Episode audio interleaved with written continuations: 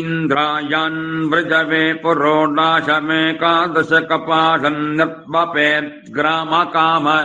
इन्द्रमेवान्वृजुगस्वेन भगधेजेनोपधावति स एवास्मै स जाताननुकान् करोति ग्राम्ये बहवतीन्द्राण्यै चरम् निर्वपेद्यस्य सेनासगम्थिते वस्यादिन्द्राणी वै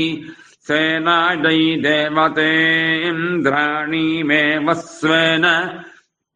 भागधेजेनोपधावति सैवास्य सेनागुम् सग्गस्यति बल्वजानपि ओ